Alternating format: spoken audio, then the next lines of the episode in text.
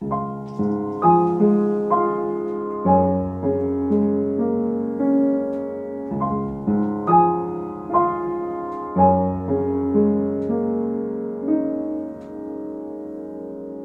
everyone. Welcome to our podcast, Pedagogy Geeks. I'm Ariel Weiss. And I'm Ryan Tusing. I'm a pianist and piano teacher living here in Virginia. And I'm a dancer and Alexander Technique teacher here in Philadelphia. We invite you to join us in exploring the hows and whys behind what we teach musicians so that we can help promote the integration of wellness and musicianship. We welcome your questions and we hope to inspire your curiosity and to support and encourage re examining, rediscovering, and bringing embodiment and creativity into our teaching. We're especially pleased to welcome Angela Bilger to our guest for today's Pedagogy Geeks topic How do injuries harm the music and the musician? Angela is a French horn player and brings a wealth of expertise to this topic. I'm so pleased you could join us today. Uh, Angela recently moved to the North Shore of Chicago from Philadelphia, where she played frequently with the Philadelphia Orchestra, as well as being second horn with Opera Philadelphia. She currently is teaching privately, coaching chamber music at Northwestern University, and will also soon be joining the Chicago based Sapphire Woodwind Quintet as their newest member.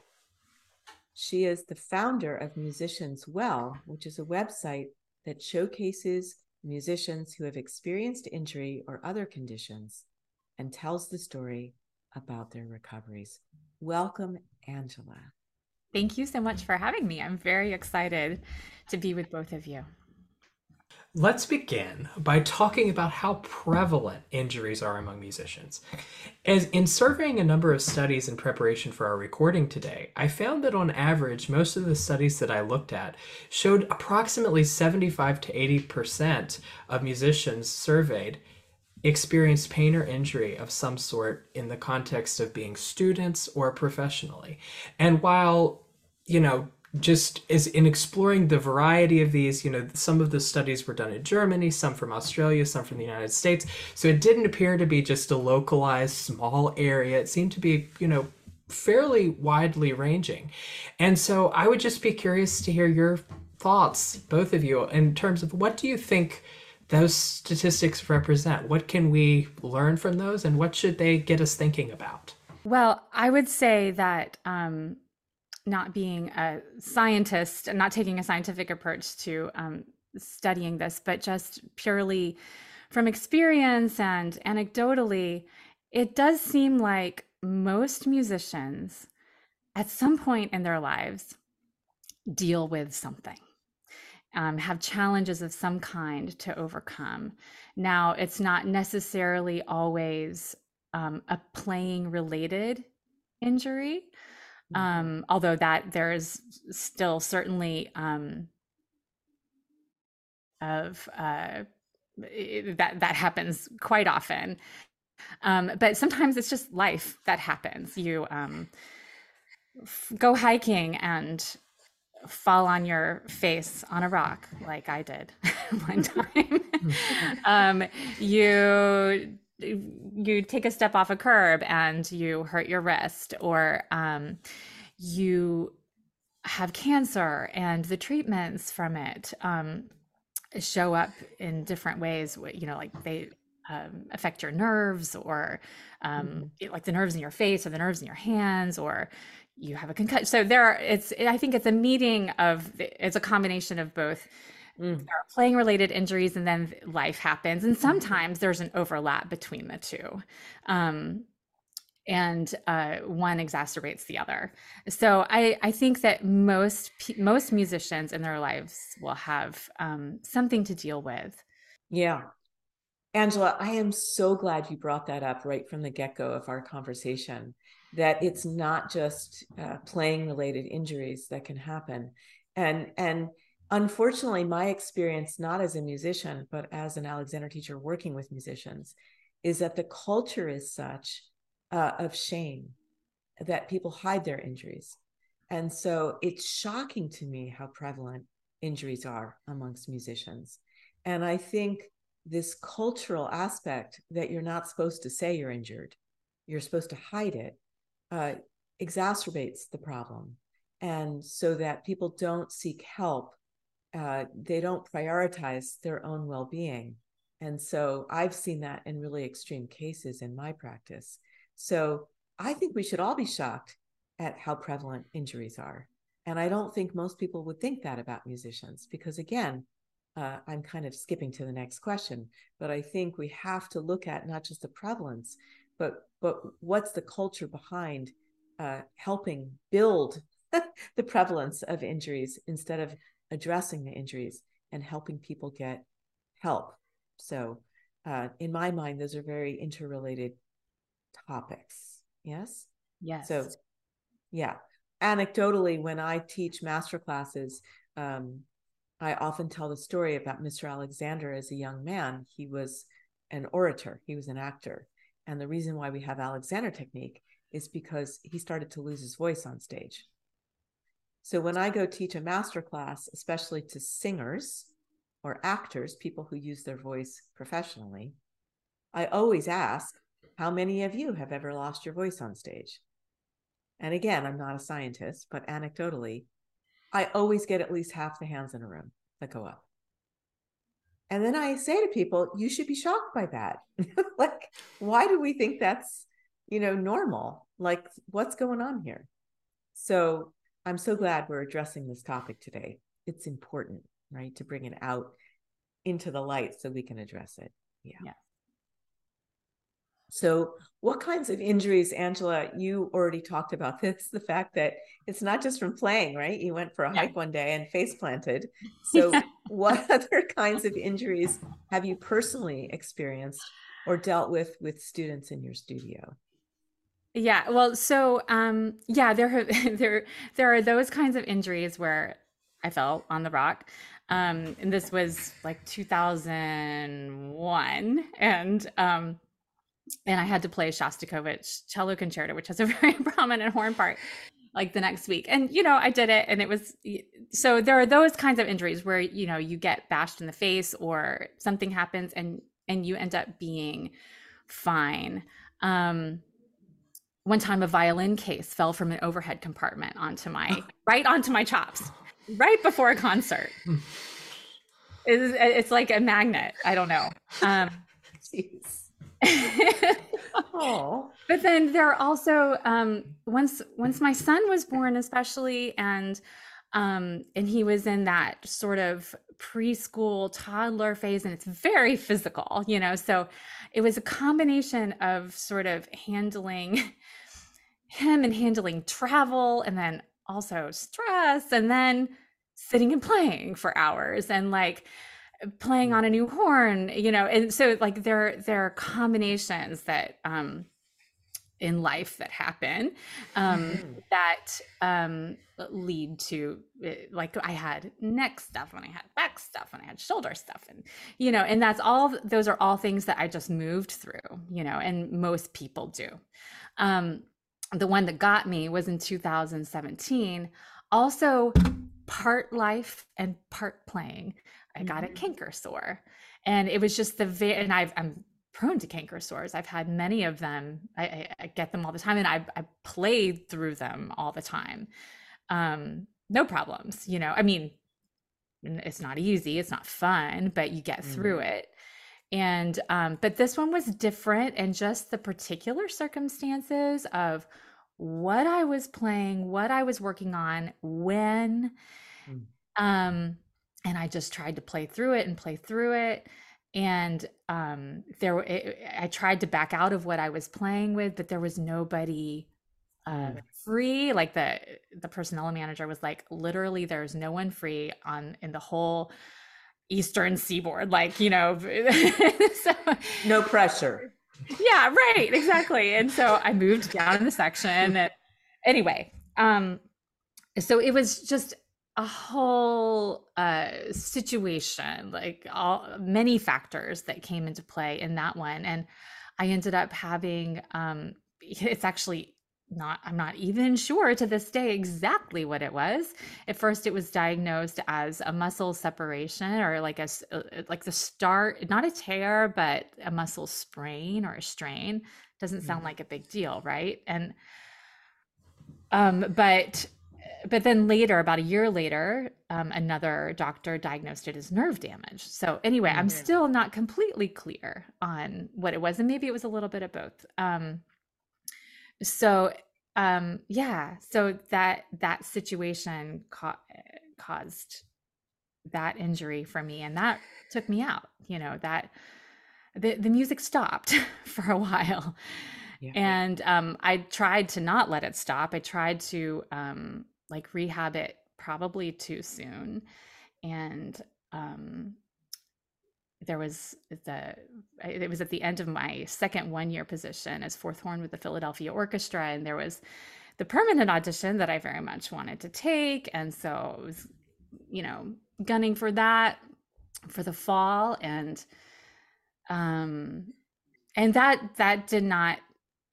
go so well. I mean, I sort of got through that and then like 3 3 weeks later I realized that I really needed to stop. Like I needed mm-hmm. to stop playing the horn. And so I put it down for three months. Mm. And sometimes I wonder if that was a little too long, but that's what I chose to do. And so and then finally by you know January, February of 2018, I was trying to um to to start playing again and um uh get get things going and um and that was a long journey and um so that's sort of my story um and then colleagues i mean um one of the things that i did during this time um I, w- I was so floored by the generosity of mm-hmm. people who had been through injury and who were willing to talk with me Mm. And how helpful it was. And it wasn't always necessarily the specifics of um, what they did, although sometimes it was, but it was more just like the human spirit is sort of amazing. And um, and so I felt like it was really important to let people know that that this happens and mm-hmm. and how people get through it and sometimes it's not like and now i feel totally normal again kind of getting through it often it's like i don't feel like myself but i can do this mm. um, or um, or i learned that um, i'm good at this and decided to do that instead or mm. you know like so there are different ways people move through it and so my definition of recovery has become quite broad um because of that um so yeah i guess that's just a long-winded way of saying that um that's how musicians well was born is that i decided that i really wanted to or willing to talk to me and not everybody mm-hmm. wants to talk and that's also okay because this is like a very um it's it's, it's not only physical it's really um mm. it's, a, mm. it's a it's it's in your mind too and sometimes it gets stuck there and sometimes it's not helpful to think about it or talk about it sometimes mm. it is mm. sometimes it's not so um, I'm totally fine with people who say no, thank you. but um, but I think just in the response that I've had from so many musicians who have had injuries, who have found my website, mm. I know that it does do a lot of good in helping people to know that they're not alone and that um, there is a community out there for them that can support them and help them through it. Mm. So, um, um, and I didn't even answer your question. I answered the question about me. you answered the question wonderfully. You took us on a little tour. Yeah, yes, along uh, the scenic route. Um, well, but there are so many facets to this topic. I yes. mean, we probably could do a whole year's worth of podcasting on this topic. Yeah, easily. Uh-huh. And so, thank you for bringing in those facets about how a physical injury is never just a physical injury. Right. It doesn't exist. Of course, it impacts you emotionally and psychologically and you know how you interface with the world all of those things right? We're not yeah. just bodies we're humans. Yeah. And and there is sometimes a time to stop. Mm-hmm. right? And mm-hmm. not fight through. And sometimes you can play through and and making those decisions and calls is can be torturous. Can we just call it? Oh yes. Oh, Can yes. I say that? Is that all right? Oh, yeah. No, listen, I brought out my notebook because I'm a notebook person. And um, I had a notebook that chronicled every single thing I felt early on in my injury, every single day, and what I was doing and and everything. And I looked at that for about mm, 18 seconds. and I said, you know what? I'm going to put this away. It was so torturous, the process yeah. of the, the yeah, early yeah. days of the injury. And um, and then the early days of after I took the three months off, you know, trying to just find my way. Torture torture. Yeah, it can be quite traumatic in my experience as helping musicians that are injured. Yeah, uh, it can be quite a vulnerable time mm-hmm. where mm-hmm. they're afraid to let people know they're injured. They're afraid they won't be able to play again.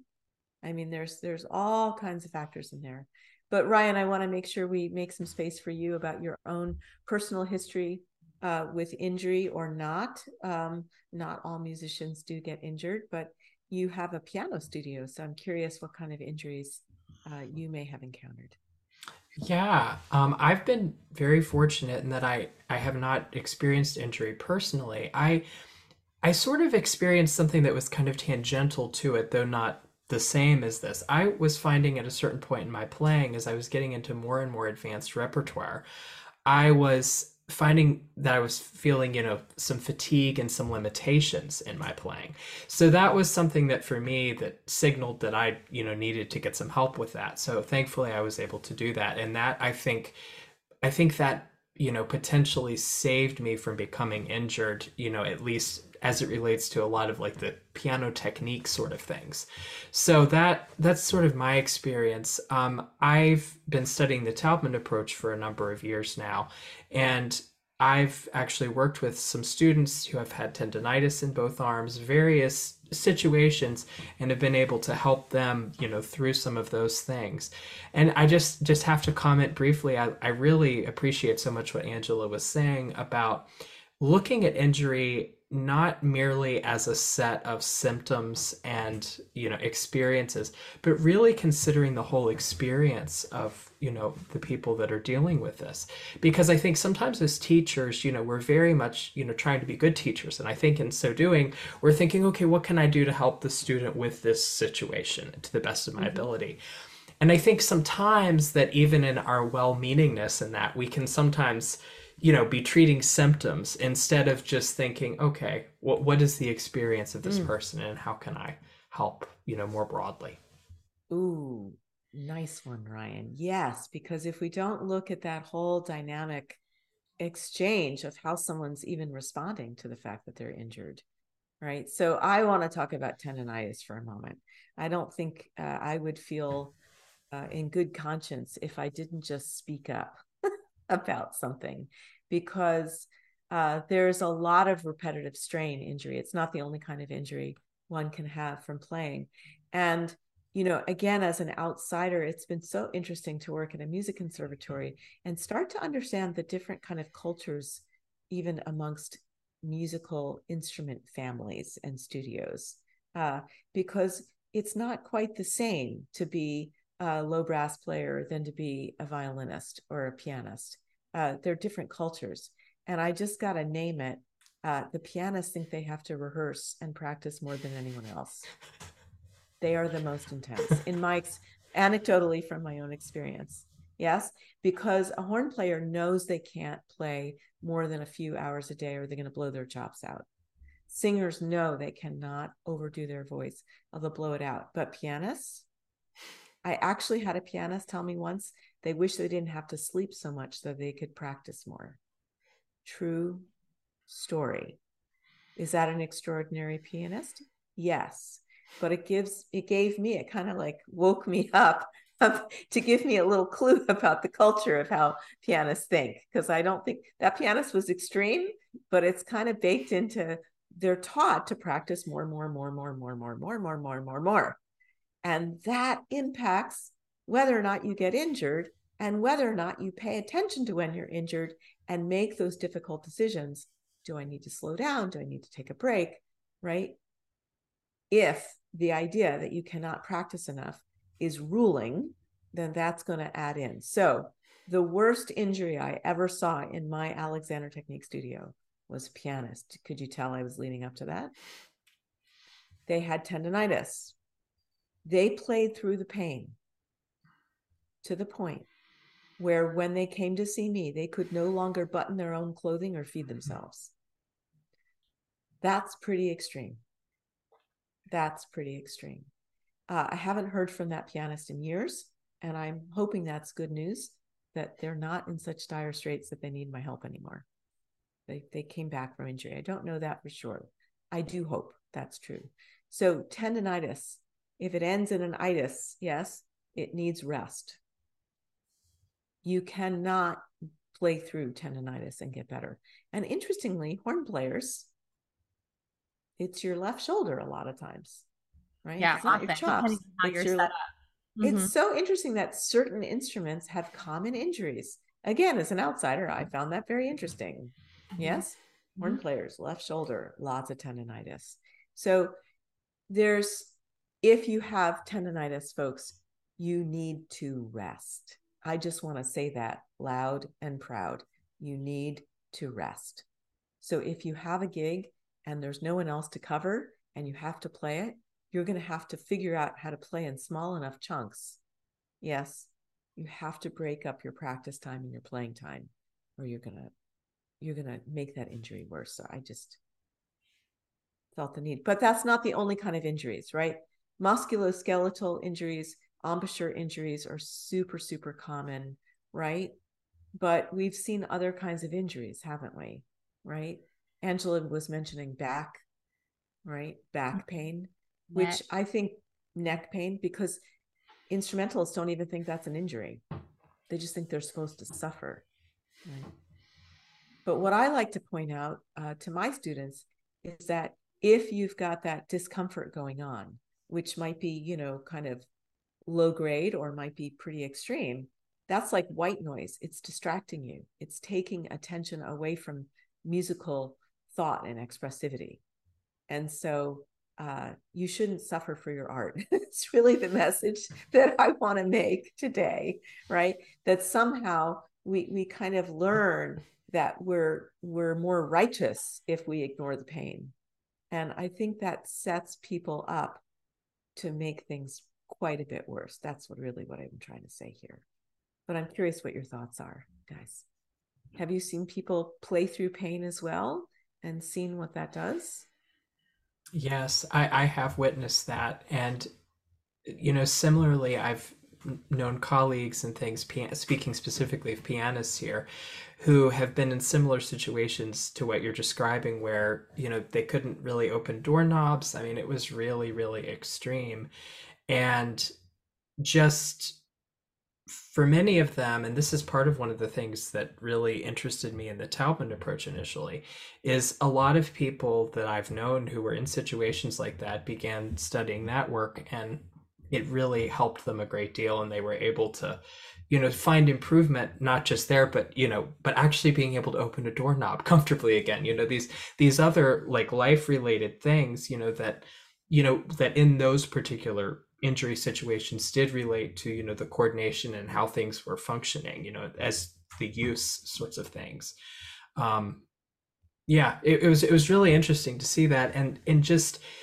the situation where we can find ourselves being so deeply committed in it to our art and our work that we can mm. just we can feel like we have to push through that at any cost that's something that really struck me in a number of ways because I mean, knowing so many people who have experienced that, I've just thought, you know, I wonder sometimes if when we do that like what kinds of pressures are we feeling that you know make us you know put us in a situation where sometimes that seems to be the way forward what we feel is the way forward for us.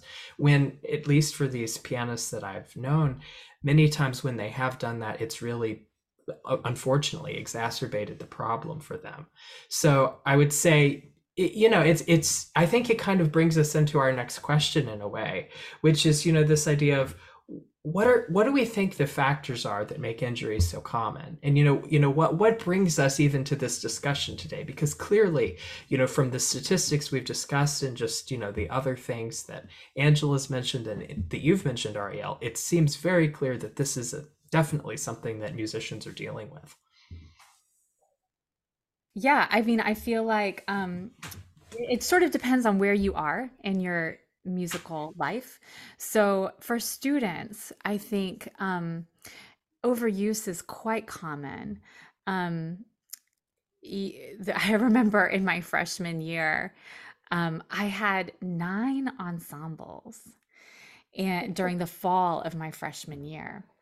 And of course, this is coming off of high school. And I was, you know, I was working hard. I was practicing a lot, but you can never practice enough to make a smooth transition from a high school horn player existence to um, playing in nine ensembles each week and sometimes you know multiple rehearsals for each ensemble. Not always but um so there was one saturday that i came in uh, to it was a saturday morning i came into practice like normal to the music school the music building and i couldn't play I couldn't like I couldn't play the wow. I couldn't make a note come out.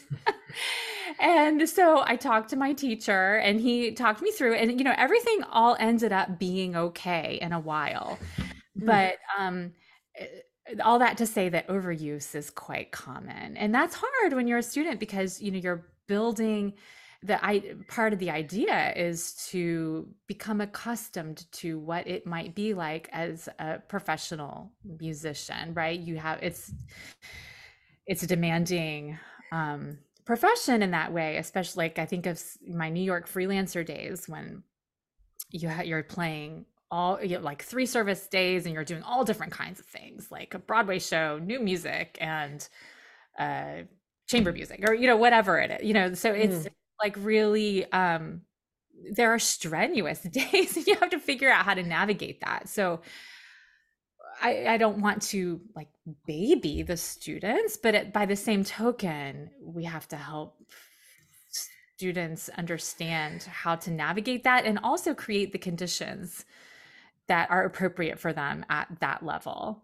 Um, I always get a little upset sometimes with youth orchestra conductors who program enormous works that are um, mm-hmm. you know fun for them to conduct and fun for the students to play in a certain way but yeah. are are just a little much for the physicality of the kids mm.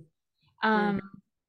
that's a whole other topic but like that plays into it mm-hmm. um so that you know student life and then of course part of what you kind of have to do if you want to be a professional musician is to i mean it, you you are taken with it. You are committing uh, yourself completely to it most of the time. Most of us have to do that. Okay so there may be some people who but i think the vast majority of us have to give we have to focus on it completely and um, do what give our utmost for it. So um you know that so we have to kind of figure out how to help students understand how to practice efficiently um, and uh, uh-huh. be balanced people while at yes. the same time you know yes. they're pursuing their dream um, yes. and that's tough because I mean, I think of the times in my life when I just breathed and slept music. Like I didn't want to think about anything else, you know? Mm-hmm. And um, so that's part of it. Yes. Yeah. And I think we don't necessarily teach our students to fully own their own agency. Mm-hmm. And if they don't fully own their own agency, then self care is always going to be at the bottom. Yeah. Right. So right. that if we don't teach that, and musicians don't learn a lot about their own physicality, they learn very local information. Mm-hmm. And so, how to teach them about self care is a much more holistic idea. So, it's not physically local, right? It includes their whole physical self, and they don't just play music with their body parts, right? So, how do we talk about self care that your self care might need to look and sound and feel different than what my self care? And that self care may need to change depending on whether you're a student, right? Or are you gigging and traveling? I mean, one of the things I think a lot about with my students is they're traveling all the time. Mm-hmm. They're traveling to do gigs, they're traveling to do auditions. And then, you know, those factors of where you sleep and where you eat change Yes. And how do you take care of yourself under the duress of being on the road? That's a real thing that I talk to my students about yes. because, right, if you don't get a good night's sleep, that's going to affect your playing the next day. So, yes.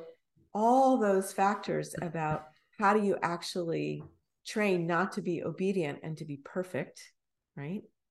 Right. And a slave to the music or your teacher or your conductor how do you actually own that your well-being is important to music making it's big it's it's really a huge shift for many people a new idea yeah. but i'm curious too angela if i can loop us back if that's oh. not too yeah. um, disruptive you've you've interviewed so many musicians and overuse is not the only kind of injury right right so i'm just curious if we can name some of the other kind yeah. of kinds of injuries that we've seen and experienced. Yeah. So, um, nerve injuries, um, like a, a, friend of mine had an issue with nerves in her hand, and she's a string player. Um, concussions. Um, uh, the, and then there are the um, conditions that people have, like Ehlers-Danlos, if I'm remembering that right, where mm-hmm. Um, hypermobility. Yes, mm-hmm. hypermobility. Yep. Is another kind of interesting one. Dystonia. Mm-hmm. And of course, mm-hmm. this is not so much an injury as it is a, a condition that develops. So it's a little different, mm-hmm. um, or a lot different, and probably warrants its own, um, you know, time with a full podcast. Um, mm-hmm. uh, yeah, jaw Jaw is another one. TMJ. Oh yeah. Yes. Um, that happens. Um, hearing problems. So mm. tinnitus, um, hearing loss. Mm-hmm. Um, yeah, I'm just trying to recall off the top of my head.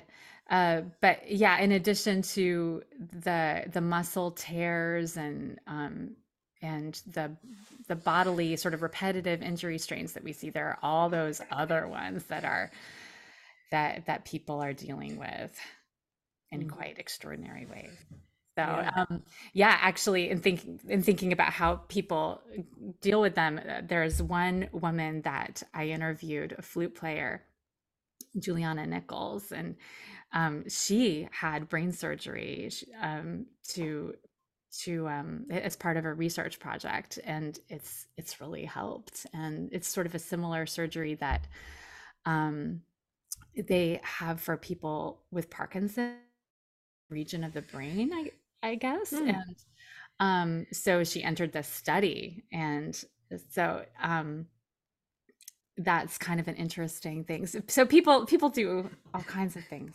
um, to move through whatever they're dealing with and there's such a range of of things that people have to deal with. Yeah let's talk more about that. Yeah? So what do people do? What has helped uh, your students? What has helped you move through uh, injury? We've already talked about one of the most important things.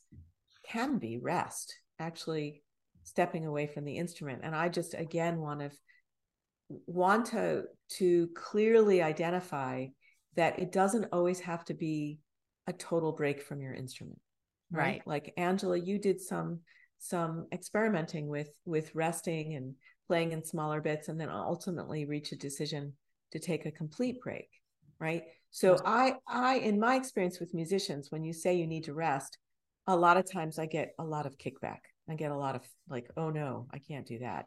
And so that I just want to say it's not an on-off switch, right? You can find a way to practice in smaller chunks, right?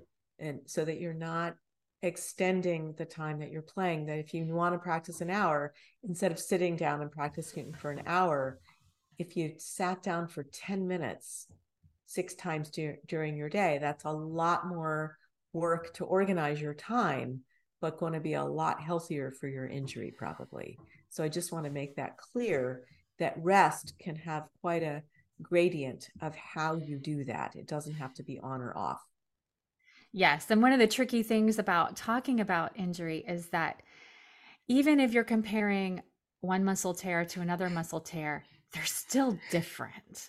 Oh, yeah. Every single injury is different. Mm-hmm. And it can have a lot of similarities, but still there's that room for, um, you know, we're, we're different people. We're, we're built differently. We have different brains, you know, so um, we're all uh, yes that that's one of the tricky things talking about it is there's always is that that range of ways that you can deal with that you that you can rest as you said and um building back is different for everybody and yeah it's a tricky thing to talk about yes and there's also like seeking out a professional yes you know really make sure that you go see an expert in the field not only of what kind of injury you have, but that has worked with musicians. Yes. Super. Like whenever possible to reach out to your network and to find an expert that really understands not just the use of your voice, yes, mm-hmm. but understands if you're a singer, that's a pretty uh, particular use, uh, uh, specialized use of your voice. Same thing with hand doctors and other kinds of doctors. Uh, but medical professionals, MDs, are not the only professionals we mean. Yes. Mm-hmm. So, right. Angela, I know you've done a ton of research. Yes. Yeah. So, what yeah. kind of practitioners have um, the people you've interviewed gotten help from? Um, people go. I mean, to to so many different kinds of people. Yes, medical professionals, physical therapists, um, craniosacral therapists. Mm-hmm. Um, um, people who are not trained medically, but who have worked with a lot of musicians, and um, you know that that can go either way, depending. Um, they've been very helpful for some people and you it's one of those things that you just i mean with any professional i think you have to realize that um it, it's nobody is going to have the complete answer for you necessarily and so um like even in my own injury i saw so many people and um consulted with non-medical um, professionals and um, just people who like help with injuries. And I think it's really important to remember that you have to take the information, yes, t- and take take what's what's helpful for you and know mm-hmm. that it's mm-hmm. okay to let go of the rest mm-hmm. and um so and and then you can you know it can stew and you, you it can it can marinate in your mind a little bit and then maybe a little bit later you might say oh actually that thing that i thought wasn't helpful could be helpful you know so it's it's a process um and there's no complete right answer mm. um, but yeah so physical therapists um doctors um and then various specialties of doctors um mm-hmm. I I went to see Linda Grace the Rolfer when I was having a lot of my shoulder and neck and back stuff and she was very helpful. And um you know so that's uh, that's another thing that can be very helpful and so you just go you put yourself out there try to find people who are used to working with musicians and um and and take what's helpful and let the rest go if you need to let the rest go. Mm-hmm. Super important to say yes. Because if you put all your trust into one practitioner right and you just take their point of view you you have the possibility that that they're not going to quite see the whole puzzle piece. And if you go consult with a lot of people you run the risk of kind of overwhelming yourself and not right? Not well who should i listen to? And so you each musician has to find the balance that works for them right? Yes. Of of consulting but also filtering like is this actually helpful to me? So yes. again i'm gonna i'm going to advocate for agency here yes. which is hard to do when you're injured and frightened and you know kind of living in your startle pattern right? But how do you how do you slow yourself down enough and you know get the support you need yeah. right? So we've got um, medical professionals in lots of different specialties. We have what i would call more movement specialists. I would put alexander teachers more in that realm. Mm-hmm. we have kind of structural people massage therapists and rolfers and and pts uh, that are going to kind of work with your structure. Yeah. But yeah. there's also coaches right, Mm-hmm. that deal more right? Because let's let's dive into that part of the conversation guys. Right? Physical injuries don't just impact physically the m- mechanism of making music right right it impacts yeah it impacts the mind and the emotions and i mean it's confidence Confidence. Yes. So one of the things that I think is really important in in coming through the other side of an injury and working through rehab and reintegration is to have someone who knows you're playing really well, mm. who knew you pre injury, mm. who knows you're playing well, and can help save you from yourself. um, mm. So, because when we're consulting, let me just talk about me. so when I was consulting with all of these different people, there was one point where um, I got on the phone with Julie Landsman and I was telling her like all this stuff mm. that was, you know, broiling within me. And she was like, Wow, you really got yourself tied up in a knot, didn't you? And I was mm. like, Yes. and and for our listeners that may not know, Julie Landsman is a very well-known French horn player who was formerly the principal in the Met Opera, uh, but also a very well-known pedagogue in the field. Yes. Just... Yeah. So for me, she was one of those people who um you know, I went and played with her, or played for her um, at least once, um, and talked with her a few times through um, the rehab, and and she was one of those people who was able to uh, just knock it back down to the basics, like mm. keep it really simple. Mm. And I think it's important to find those people who can help untie your knots a little bit, keep it real.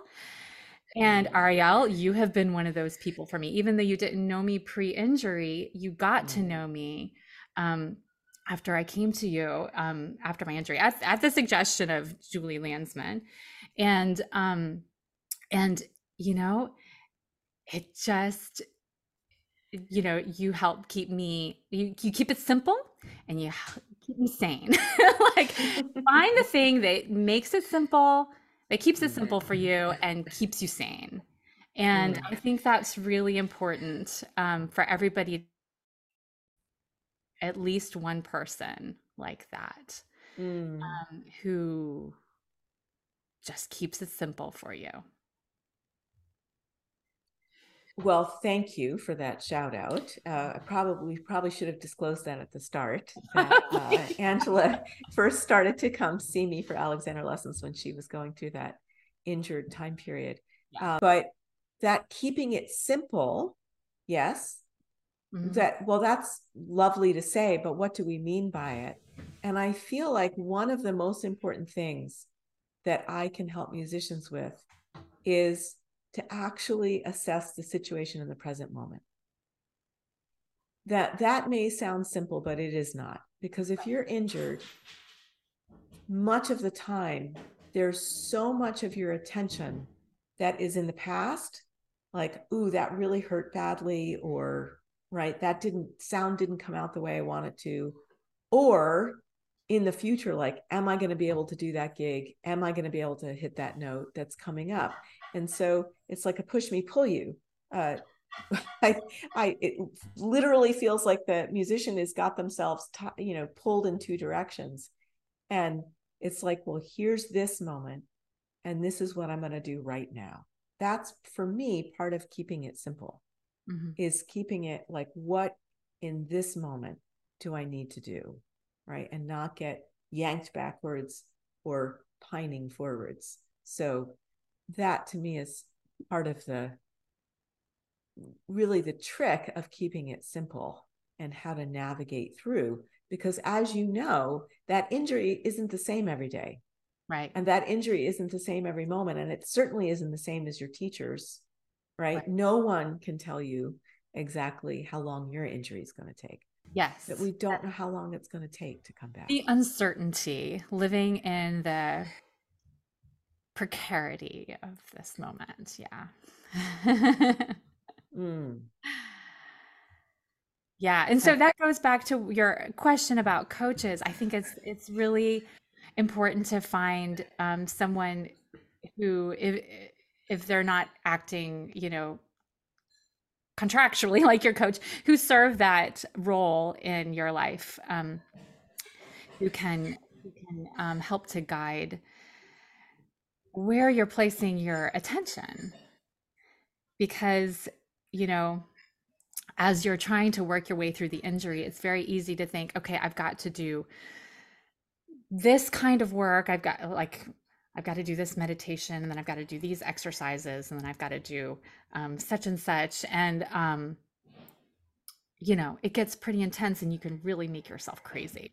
And so it's great to have people in your life that um, that help to center like just guide guide the focus a little bit and to pull you back from that. Mm. yeah and i i've seen a trend in my 25 years at curtis certainly that i feel like self-care is getting more on people's radar. Yeah. That that um, i'm seeing many more musicians that have uh, an embodied practice whether that's going to the gym or going to a yoga class or they know going for a walk helps clear their mind uh, so that it's not just an embodied practice but it's a self-care practice more holistically yeah. right that they need um, uh, a night out playing ping pong to me that's self-care yes right. uh-huh. that work-life balance right so that uh, somehow they have an idea uh, that that musicians are athletes, right? That there's some physical training, not just local, right? That the musculature of your back is going to help support what goes on in your hands and arms, mm-hmm. right?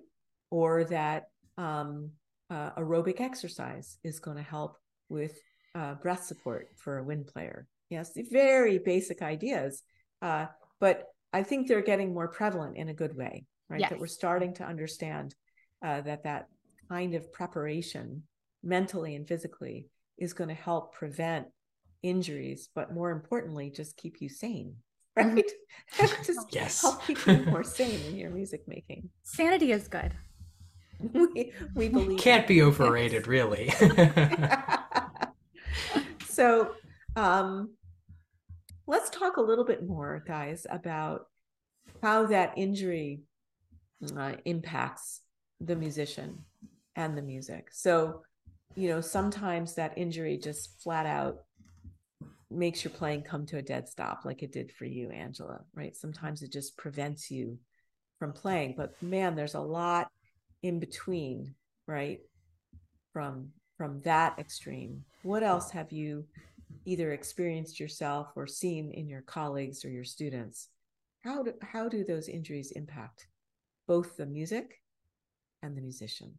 Ryan, do you want to get in there first? Is there something?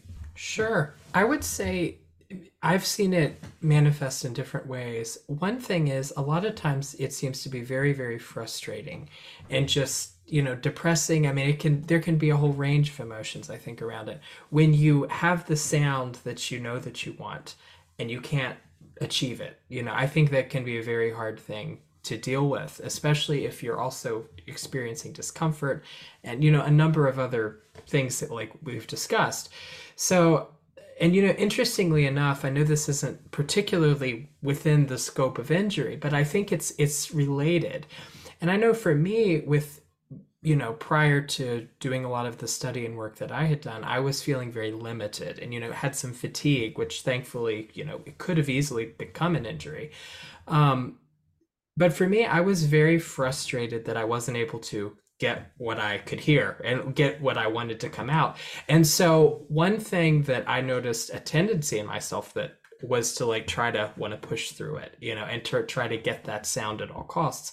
And I think for me, recognizing that what I was doing wasn't working and then getting some help and you know figuring out how to achieve that sound and how to you know try to being able to realize what I wanted at the instrument made a big difference for me. And I certainly this wouldn't be everyone's experience but for me and particularly for pianists the work of Dorothy Taubman has been you know very uh, just amazing.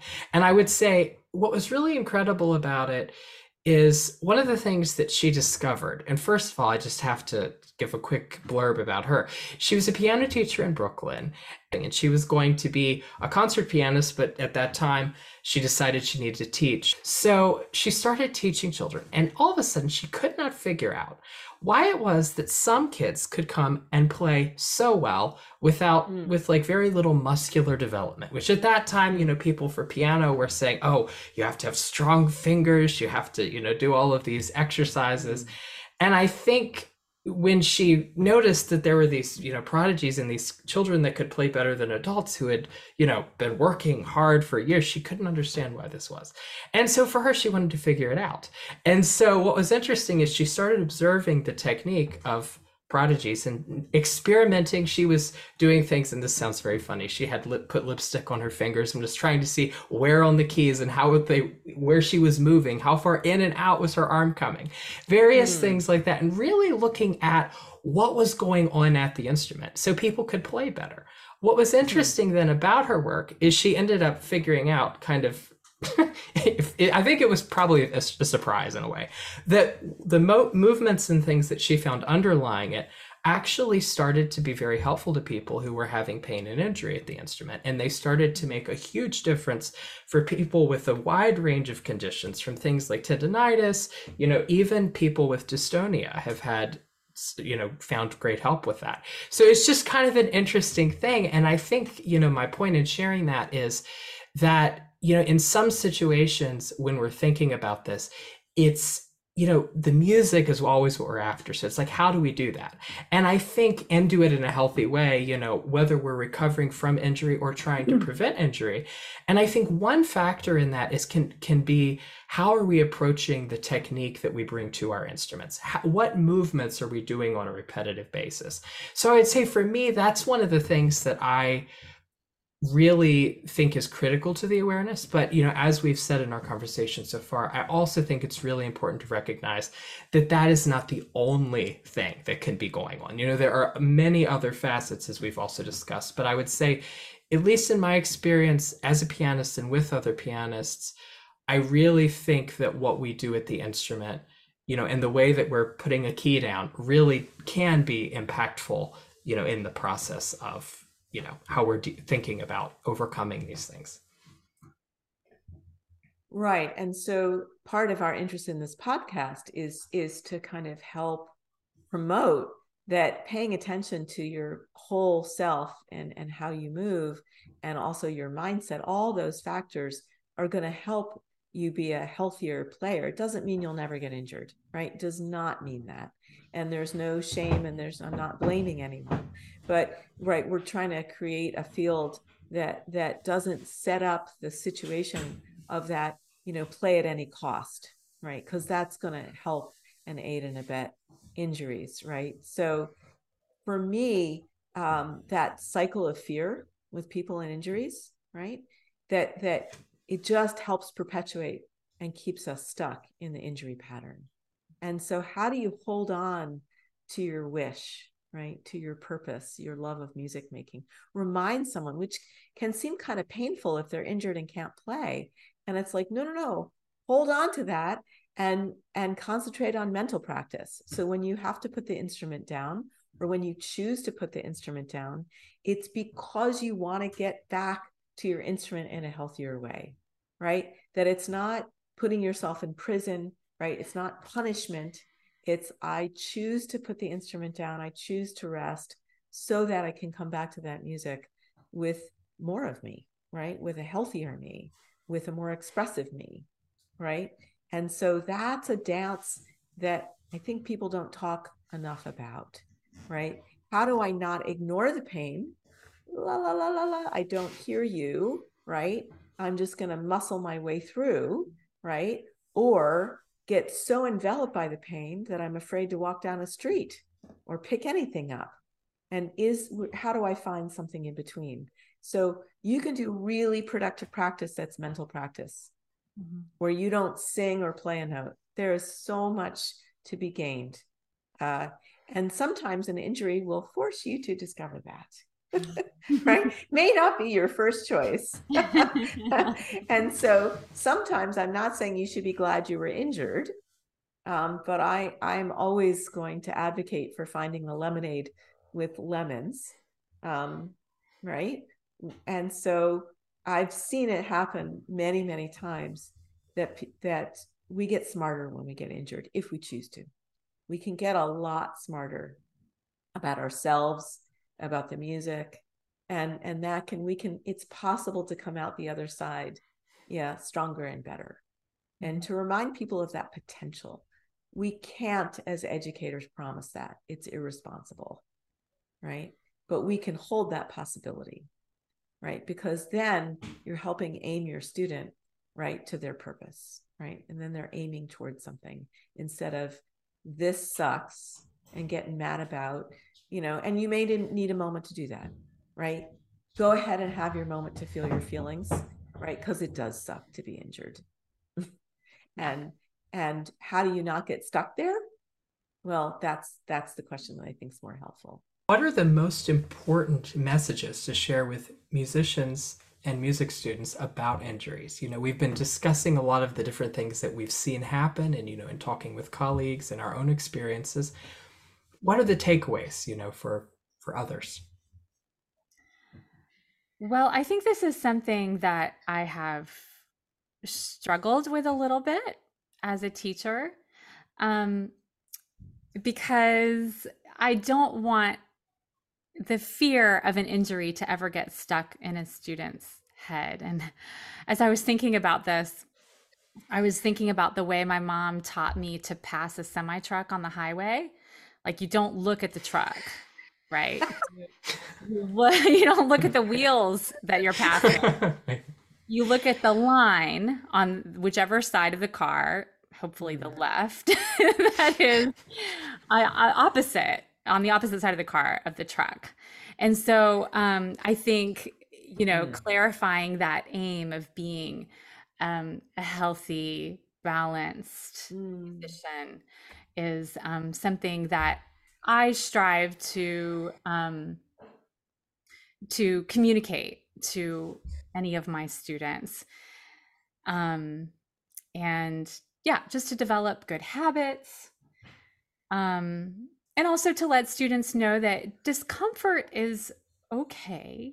You know, um, it's part of growing um, but pain not mm-hmm. so much. Um, so, you know, trying to find that line where you're pushing up against the limits of what you can do and stretching a little bit, which can be mm. uncomfortable feeling, mm-hmm. and knowing where that line is. Um, so, Ariel, I'm sure you have more to say about about that. Um, uh, and I also like to promote for my students just to encourage them to diversify their attention. You know, be, um, you know, have, if there's something else in their lives that they love, um, and if they're a person who is very, um, uh, good at striving um, that that they that they go ahead and let themselves be a diverse person that they follow their the loves um, that they have and keep room for that and hang out with non-musicians occasionally and you know. I love that.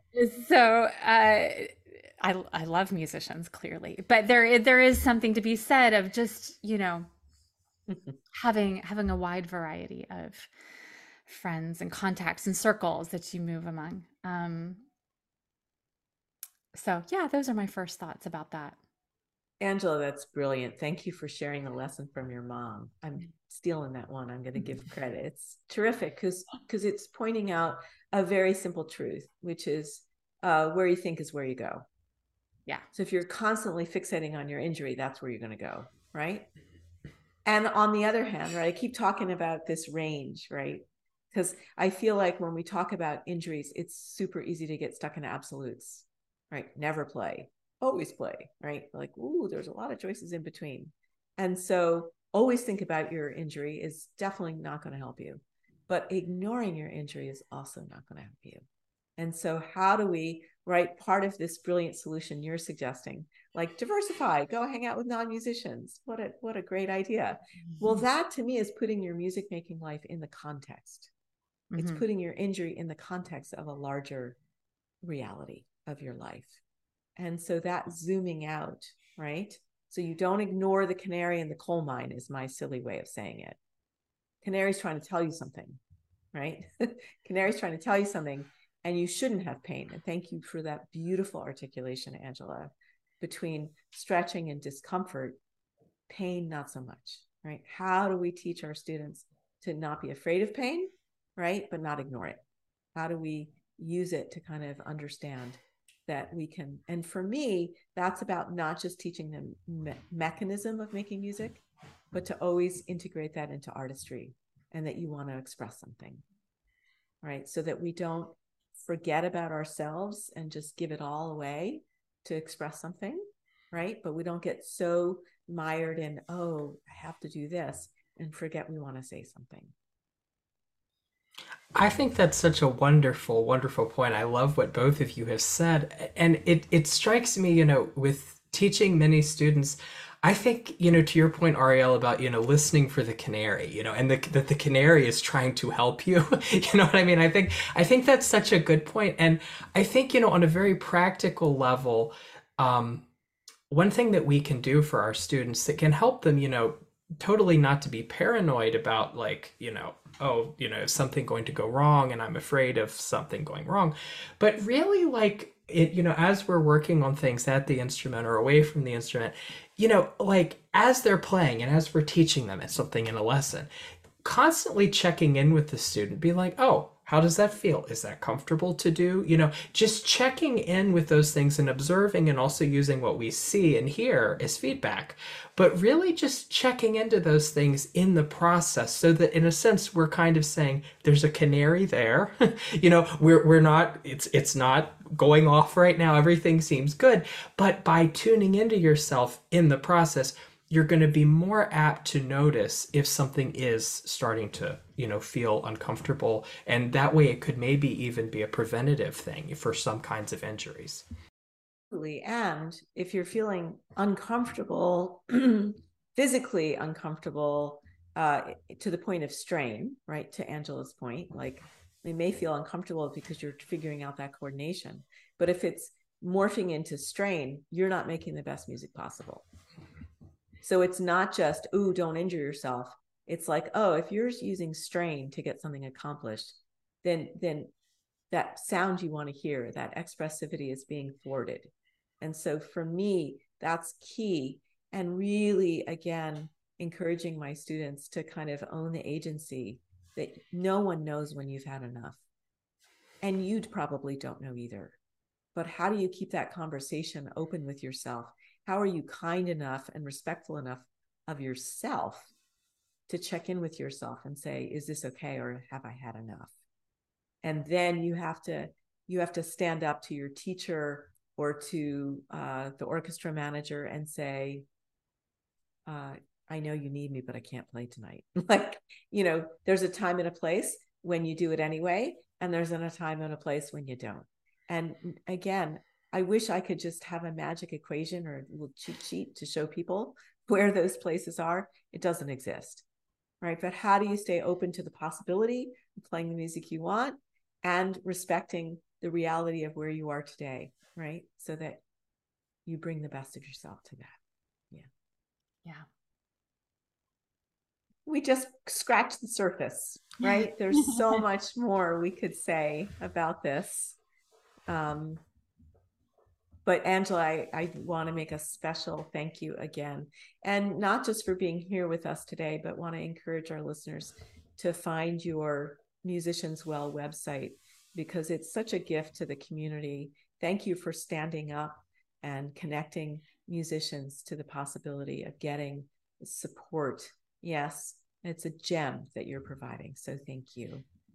Thank you for having me. This has been a really wonderful conversation. Thank you for joining us today, and thank you so much, Angela, again for joining us. Exploring how we think about teaching and learning, we'd love to hear your experiences and questions about how embodiment and mindset impacts your music making. Send your ideas for future episodes to pedagogygeeks at gmail.com.